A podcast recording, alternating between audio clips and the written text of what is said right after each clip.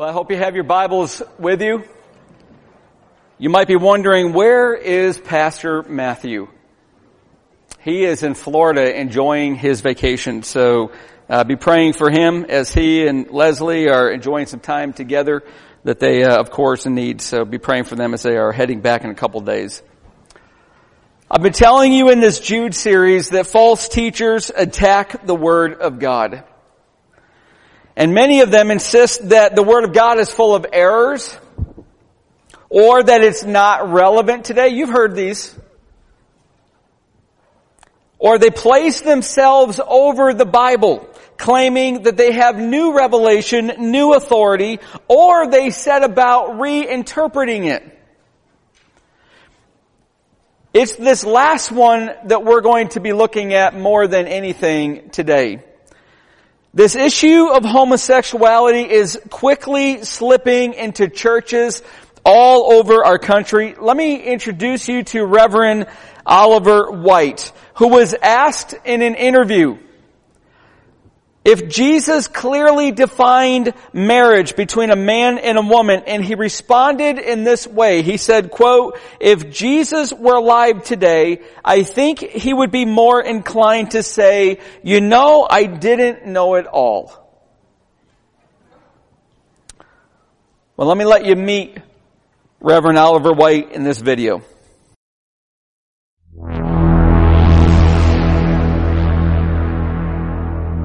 I would like to add that a lot of the misinformation, unfortunately, is in the church. Yeah. Comes from the pulpit. And um, Sunday morning used to be called uh, the most racist hour of the week. Uh, but as far as I'm concerned, it has become the most homophobic hour of the week. And uh, a, a lot of good people have been misguided mm-hmm. by an unfortunate misinterpretation of Scripture that would suggest that a person who happens to have a sexual orientation that is uh, uh, not quite connected to the norm is uh, apparently uh, damned by God, but nothing could be further from the truth. Mm-hmm. And that is why, as a minister, I have tried to uh, preach love as opposed to hatred. I mean, if we're going to hate uh, gays and homosexuals and say that they were born created wrong, uh, as where then we may as well uh, aim our arrows of racism and homophobic at uh, left-handed people or cross-eyed people or people who are uh, born conjoined.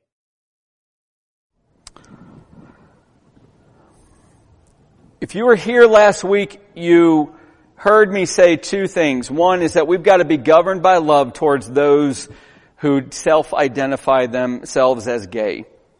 And secondly, that we've got to be armed with biblical knowledge. Friends, the world is lying to us.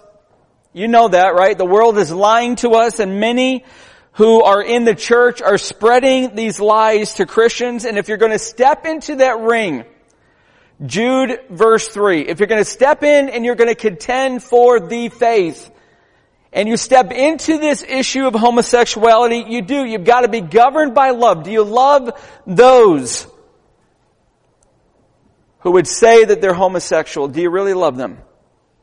And if God were to privilege you by bringing you someone who is gay or somebody who is homosexual into your life, would you love them and would you be armed with biblical knowledge?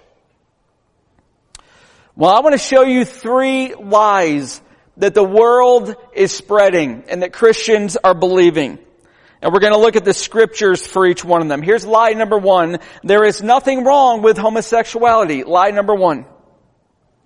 I want you to meet Charlene Cothran, who was a lesbian for 30 years. She was the editor of Venus magazine. She had become, which that, that magazine had become the world's or the nation's most reliable print resource for reaching black, gay, and lesbian people. She met Jesus in 2006, and after three years of Bible training, she started a ministry to gay women in the black community, helping them to find freedom through Christ and His Word. I want you to meet Charlene. as I look back, I see that the devil deceived me and he deceived many, many, uh, thousands and thousands of others into believing that we could, uh, be happy. You know, that's the deception that this is a happy life. This is a gay life. This is a gay pride. We are happy. None of that is true.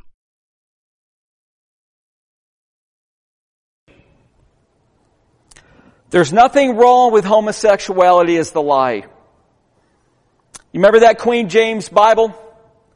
Just released just a little while ago, reinterprets the biblical passages on homosexuality. Here's what the King James Bible says of Leviticus 18 verse 22. Thou shalt not lie with mankind as with womankind. It is an abomination. Here's what the king, the Queen James does. Thou shalt not lie with mankind as with womankind.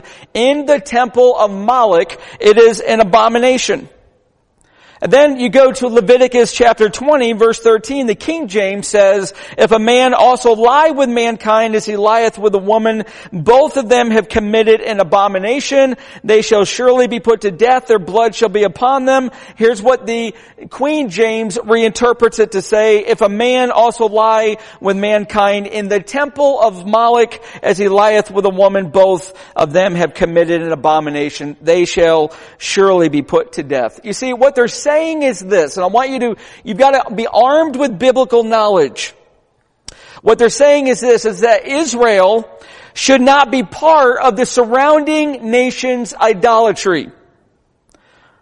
Yet in neither of those passages, or e- neither of those verses, Leviticus 18 or chapter 20, do the words in the Hebrew language in the temple of Moloch occur. You see, they're twisting by saying that the Hebrew word for, for abomination means ritual uncleanness. Which is something taboo, something namely like the idol worship of the Canaanite deity Moloch.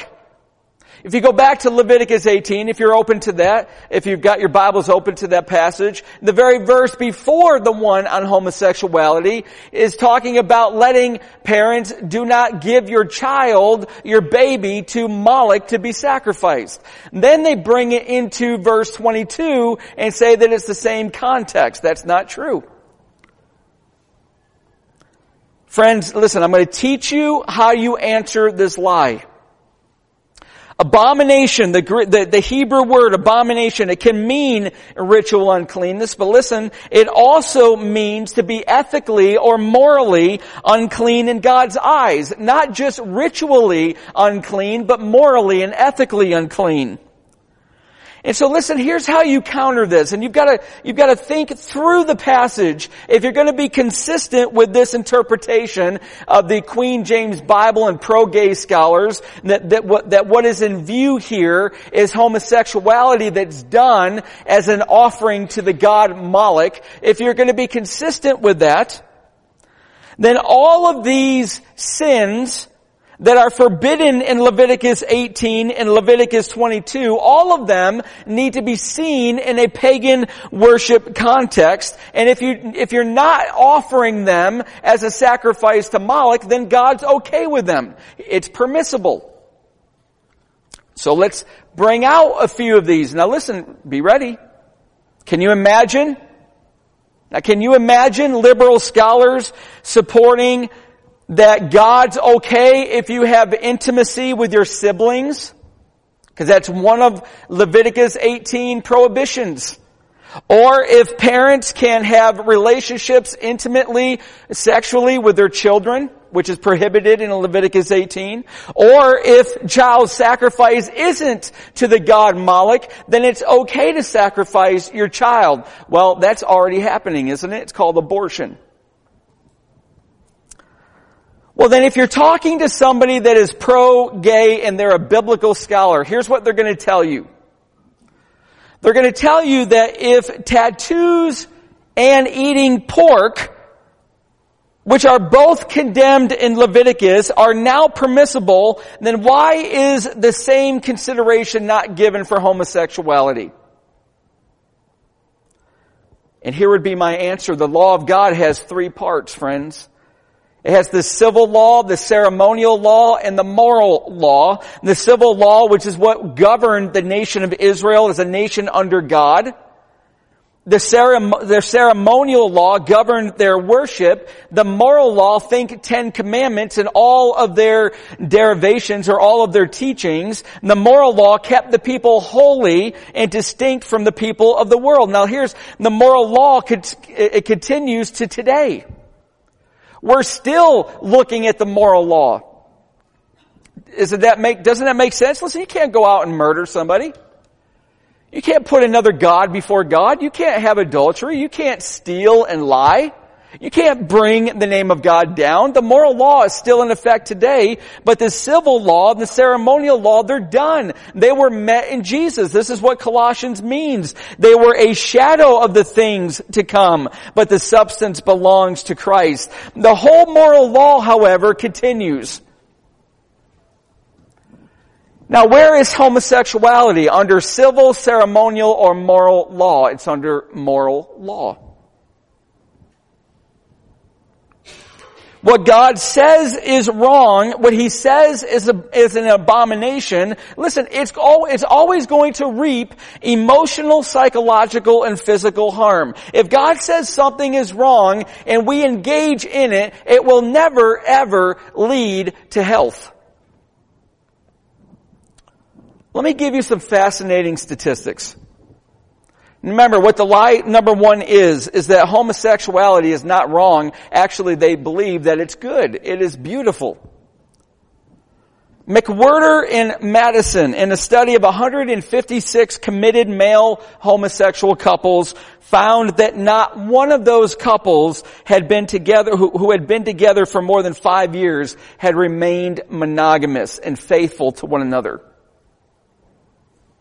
73% of the psychiatrists who responded to an American Psychiatric Association survey said that they found homosexual men to be less happy than heterosexual men. 70% said they believed this was due to personal conflicts, not social stigma.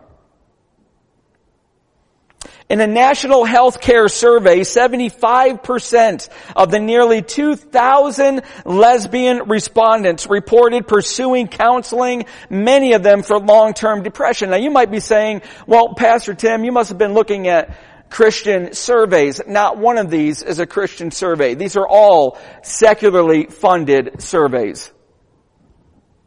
The world is finding out that they're lying. They just won't tell us. Homosexual men, listen, are six times more likely to have attempted suicide than heterosexual men. Between 25 and 33 percent of homosexual men and women are alcoholics. The gay magazine genre found that 24% of gays had more than 100 sexual partners. The norm is creeping higher, some even between 500 and 1,000. 90% of lesbians surveyed had been recipients of one or more acts of verbal aggression from their partners and 31% reported experiencing physical abuse. That's twice the average in heterosexual women. In men, it is almost five times the average. The American Journal of Public Health surveyed 2,881 gay men. That's a lot of gay men they surveyed. They discovered that the rate of battering and abuse was five times the rate found in heterosexual men's relationships. All of this information was derived from secular sources. And their own research is clear. Something is wrong with homosexuality. It is an abomination. And what God says is wrong will never ever lead to emotional, physical, or mental or spiritual health. But there's a second lie. Now listen, why am I doing this survey? I, or why am I doing this sermon series? I think I mentioned last week that for, for about two years now I've been wanting to preach on this subject. But I've never wanted to preach until the Word of God comes to it, came to it. I didn't want to just do a special series on it. I wanted to do it embedded in the context of a book. Jude is where it finally occurred for me. This is this is one of the top two reasons why I chose to do Jude next in this series. And what we're learning is that there are people coming into the church, false teachers, who are bringing lies and they're trying to destroy faith. And one of, one of the things that false teachers are bringing into the church today are these lies that number one, homosexuality is not wrong. In fact, on the converse, it's beautiful. That's lie number one. But lie number two is this. People are born gay. Romans chapter 1, if you can open up your Bibles to it. Let's look at verse 26. For this reason God gave them up to dishonorable passions, for their women exchanged natural relations for those that are contrary to nature, and men likewise gave up natural relations with women, and were consumed with passion for one another, men committing shameless acts with men, and receiving in themselves the due penalty for their error. Now let's see what the pro-gay scholars say, because they say that unnatural, you gotta hear this, you gotta know this, they're gonna tell you that unnatural desires are desires that are contrary to those that you're born with. You know what that means? An unnatural desire would be if a homosexual tries to live a heterosexual life or if a heterosexual experiments with a homosexual life. What they're saying is that if you are born gay, which they believe you are if you're a homosexual, if you're born gay, living out those de- desires are natural. Here's what the Bible means when it says desires that are contrary to nature. You ready? Here's, here's where it all turns. Here's what God means in that. He means that they're desires that go against what God had ordained in creation. Do you hear that? They're desires that are, that are contrary to what God had ordained in creation. Stanley Grenz wrote this. When Paul writes that same-sex sex is against nature, he means it goes against the order of creation as nature, the word nature for God, for Paul means the created order. It's not, now listen, here you gotta get this, it's not contrary to what we're born with. These desires, it's not that they're contrary to what we're born with, they're contrary to God's original intent in creation. In other words, those who reinterpret this passage to support homosexuality say that Paul is speaking to those who violate their own sexual orientation. This isn't about me living out desires that are contrary to what I'm born with. It's about me living out desires that are contrary way farther back, desires that are contrary to what God originally created. And that context is clear in Romans. You go back to verse 20. Are you there? Because Paul's meaning for contrary to nature starts to come clear. For his invisible attributes, namely his God's eternal power and divine nature have been clearly perceived ever since the creation of the world and the things that have been made so they are without excuse. In other words, what he's saying is this, you can't not look at creation and result in a belief, in a feeling, in a sense, something orderly created this. God has revealed himself to every single human being in creation generally. All of nature speaks to a God that created it. Chapter 2, even our consciences, the conscience in every single human being testifies that there is a God that has created all that there is. So nature testifies, your conscience testifies, all people are without an excuse. But Paul says there's a lot of people who have suppressed this truth. Now listen, look at me.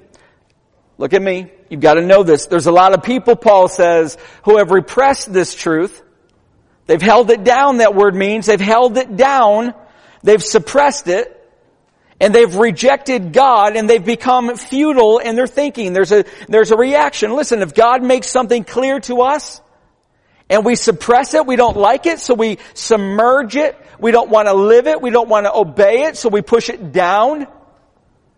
What happens is your thinking becomes darkened. It can't see the light of God's truth. And when your thinking becomes darkened, your mind and your heart become hardened and your thinking and your mind becomes futile. It can no longer operate the way that God intended it to. And as a result, look what it says. God gave them up to dishonorable passions. Did you see that? God gave them up to dishonorable passions. If you don't want me, then you can have you, God is saying, without my restraining grace on your sinfulness. Listen, if you don't want me, God is saying, that you can, then you can have you, but I'm not going to give you my grace that is pulling back your sin. I'm going to give you up to dishonorable passions. And their women exchanged natural relations. And likewise, men gave up natural relations, meaning they got ordained in the creation account when Adam was lonely. Remember, God said it is not good for the man to be alone. God had brought all the animals in front of Adam and Adam had an unbelievable intelligence, not futile, not in his thinking darkened. He had a mind that worked. Some people would believe that while our minds, our brains can only function at 10% capacity, I don't know if that's true, but SPECT uh, graphs show there's a lot of the brain not being lit up. They're, they believe that Adam's brain was working 100%. If that's true, that's 90% possibly more than ours does. So all of these animals animals come before Adam and God gives Adam naming power naming authority and he names all of them and he sees nothing in all of those animals that is like him. No animals created in the image of God.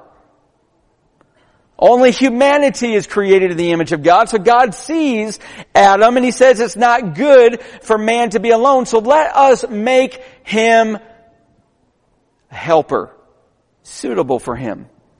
Now listen, God could have reached down and shaped another mound from the dirt and made another man and given him to Adam for a lifelong companion.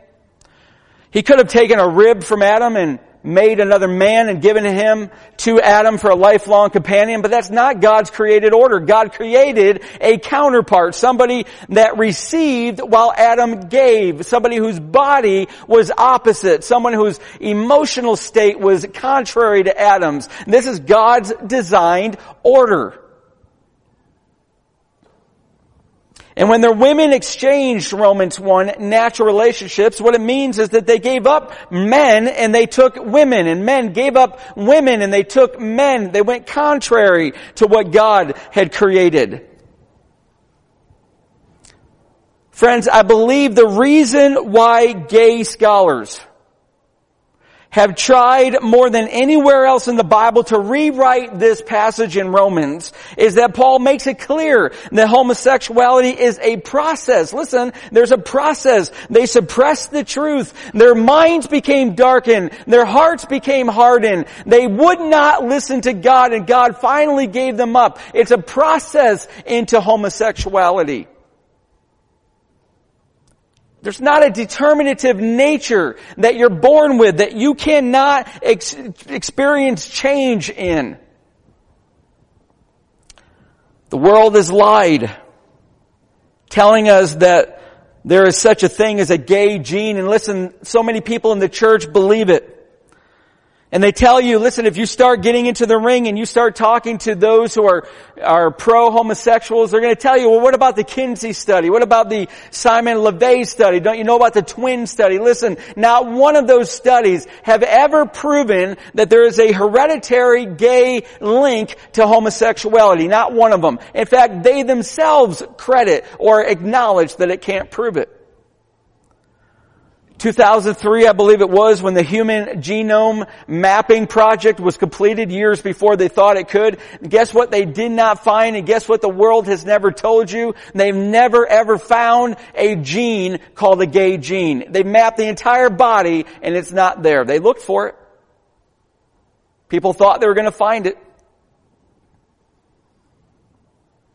Well, you might be saying it's true though that some children from a very young age, they prefer playing with dolls and wearing mom's high heels rather than Tonka trucks and going out with dad cutting wood. I mean, come on, Pastor Tim, there seems to be something there. And there's people that I've talked to that have said from their earliest memories, they've felt attraction to those of the same gender. And what seems clear to me, listen, you've got to understand the power of sin. Sin has disrupted every single part of creation. There's not any, even at the subatomic level, there's not any part of creation that sin didn't quite get to to touch. Landslides and tsunamis are because of sin. Am I being an Oral Roberts and saying that there's a bunch of gay people and that's why on that coast that the tsunami came. No, I'm not saying that. I'm saying that because of sin that was brought in through Adam, we've got death by dropping towers and we've got landslides and forest fires that are taking lives. Listen, all of creation groans for redemption. All of it's held under sin, awaiting Jesus who will remake it. So what seems clear to me is this, that sin has radically and totally corrupted all of creation at every level. And it produces in all of us propensities or predispositions towards certain sins. Now listen, in your life, you might have a predisposition to something that I don't have. And in my life, I may have a predisposition towards something you don't have. But when you combine those with family factors and or experiences, they can be incredibly powerful. Listen, it's well researched. And my own counseling supports it. I've been counseling for 20 something years. It supports this. That the relationship a little boy or a little girl has with their same gender parent and experiences that they have with their same gender friends often are incredibly influential whether they'll be homosexual or heterosexual.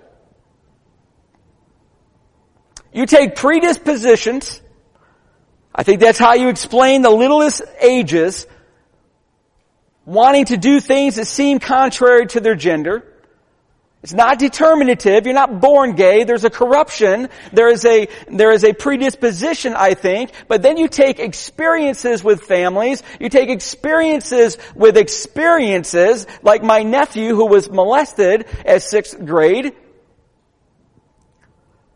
And you take these social factors, relational factors, and biological factors, and now you know, I think, a very clear link. In fact, listen, they took the entire Danish population, two, almost three million people of Denmark. The entire population of Denmark, and they did this survey.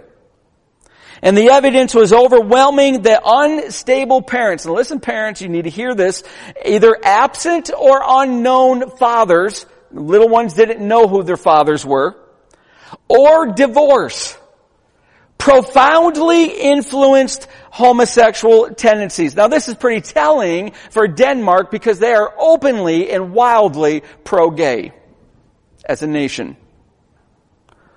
You take all these factors, predispositions, family, friend relationship, experiences, they're all powerful, but they're not determinative. You have a choice. But the world will tell you another lie. And that third lie is this, homosexual desires cannot change. And here's what I've said. I've said the first lie is that the world tells us that homosexuality is not wrong. The second one is that people are born gay if they're homosexual. These are lies. Listen, Christian, don't believe them. Let the Word of God be the truth. The third one is homosexual desires can't change. I want you to hear about a man who was in the celebrity center of a gay lifestyle in California. Listen to his story. I came from being the most extravagant homosexual drug. I was on ecstasy, GHB, Special K, all the drugs you can imagine. And, and, I had one of the best looking boyfriends in the Castro, and I was celebrated. I had it all, I had it made in the shade. To becoming such a hardcore, on fire Christian. I mean, martyr me for Jesus. I'm telling you, I want it in God's timing. You know, but far be it from me to ever bow to the intimidation of the spirit of this age or be ashamed of the gospel. I am not ashamed of the gospel and I will not be ashamed of Jesus' name. He saved me. He redeemed me. I'm married now. I have a beautiful wife. She's pregnant, nine months pregnant. I'm so happy that God has given me natural affection for a woman. Uh, that's a miracle right there. Listen, the world tried to tell us that there's a gay gene. They could not find it. You know what they're doing? They're switching now their approach. And they're telling you instead that people can't change and that if they do, you do try to change them, then they're going to suffer consequences. Listen to this Myers and Scanzoni quote. We, by the way, I believe they're a homosexual couple. We do not yet know why people end up attracted to others of their same sex. So they're admitting the first lie is a lie. But we do know that some people, for some people, this attraction is irreversibly fixed. You see what the world's doing is now that they're having to, they're having to admit that people may not yet be born gay. Maybe we've got it wrong. Now they're switching their tactics and saying, but listen, if they're homosexual, you can't change them. They are determinedly fixed into that lifestyle. And the result of this lie, listen, it hit close to home because just, a, just recently, the New Jersey Governor Christie, he put a law into effect banning gay conversion therapy. Do you remember that? Making it illegal for parents, parents, think about this, making it illegal for parents or licensed therapists to use therapy to change the sexual orientation of minors. That's illegal, deemed unethical in New Jersey. They're just waiting for Pennsylvania to follow. But can a homosexual person change in a healthy way? Listen to the Queen James Bible now reinterpreting 1 Corinthians 6. Here it is.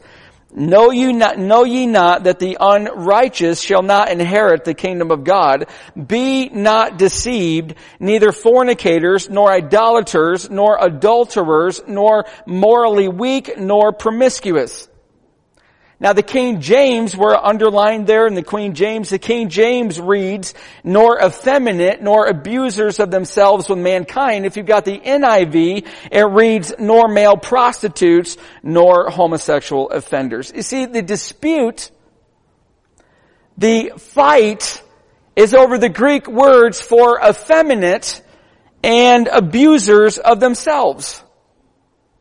And pro-gay scholars are redefining abusers of themselves to mean the male who has many beds. In other words, what is, what is, what 1 Corinthians 6 is speaking against is homosexual promiscuity or pederasty, adult men with minor boys who are not loving nor monogamous adult gay relationships. You hear all that? That was a lot of words. What they're condemning is this. Anything that is not monogamous, loving, consensual adult relationship is wrong. They admit that, but Paul's not speaking to that, they say. You see, these two Greek words, effeminate and abusers of themselves, they refer to the passive, that's the effeminate. They were often male prostitutes. Let me be a little clearer, and I'm going to try to hold to my realization there are some younger ears in here. A Roman citizen considered themselves freeborn. And a freeborn Roman citizen would never be on the receiving end of homosexuality. They were always, always on the giving end. Those on the receiving end in Roman, Greco-Roman culture were young boys and male prostitutes. Effeminate refers to those who are the weaker or the passive receivers. and abusers of themselves to those who are the active givers. I want you to notice the context in Roman or in 1 Corinthians 6. Here's what it says.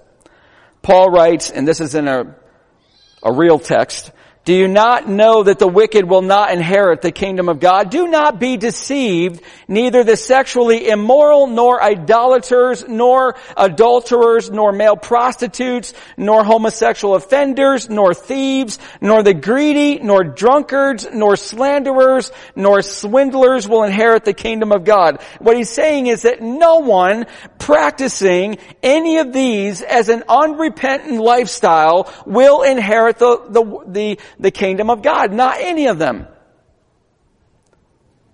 You see, you just can't pull homosexuality out of the list to say, that's the really bad one, these aren't as bad. They're all bad. If you're practicing any of those in an unrepentant lifestyle, you will not inherit the kingdom of God. But look what Paul says in verse 11. He holds out evidence of change in any of these sins. He says, and such were some of you.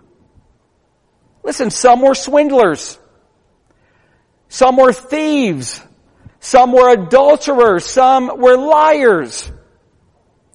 And some were homosexuals and the gospel can save any of them. The gospel can change anybody. And you're going to hear that when you look again at Charlene Cothran and part of her incredible testimony and a change from a lesbian life. Listen to this.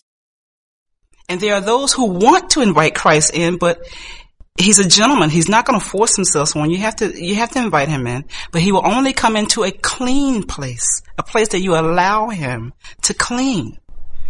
And so, and I, and I say that because I have in mind those, um, gays and lesbians who believe that they can be Christian and gay at the same time. That, that is one of the, the, the lies that, that, that, that Satan, uh, is keeping people trapped in. That is an untruth that the Lord has sent me to tell you about. You cannot be Christian and gay at the, or lesbian at the same time. Eh, unrepented, let's say. You can't be an unrepented gay person. You cannot be, Christ can't live in you while darkness lives in you at the same time. It can't happen. But you, and I want you also to know the other the other lie he wants to, to say to people who understand that is that Satan wants to say you can never be free. You can never stop wanting women. You've been going with women for 30 years. I stand as evidence that the Holy Spirit can and will change you if you give God your whole heart. The world is lying, friends. Gay people can experience change. They can find freedom. And you can find example after example all over the internet and in books of people who have come out of horrific experiences of homosexuality that are free with pure desires, or they're celibate. In 2003, Robert Spitzer conducted a study on 200 self-selected individuals. So they, they, they named themselves there were 143 males, 57 females, in an effort to see if participants could change their sexual orientation from homosexual to heterosexual. The majority of these participants, they gave reports of changes from a predominantly or exclusively homosexual orientation before therapy to a predominantly or exclusively heterosexual orientation in the past year. You got Masters and Johnson. They're very credible. Listen, all of these are secular sources. I didn't bring any Christian sources into you because I know what the pro-gay person's going to say is that you could do anything with numbers. This is the world finding out they're lying. Masters and Johnson showed immediate success rate of 79.1% with people coming out of homosexuality and 70, and of, and of those 79.1%, Uh, I'm rather, I got that wrong. 71% people stayed celibate the rest of their lives to this point. Pastor Chip Ingram, Ingram says that research has shown that what helps Christians, this is a, this is really interesting. What helps Christians who struggle with homosexuality learn pure desires. Listen, what helps them learn pure desires is deep loving, non-sexual relationships with same gender friends. Listen, if God brings into your life someone who is struggling with homosexuality, listen, can you hold out the gospel?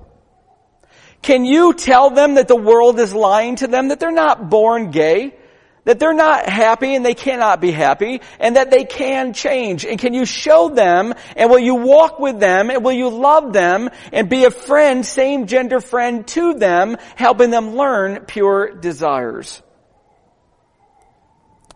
Listen, a homosexual lifestyle is not as happy and healthy as the media likes to portray. People are not born gay, and the gospel can change the heart of anyone, even that of a homosexual. So listen, friends, listen, be governed by love, be armed with biblical knowledge. Amen.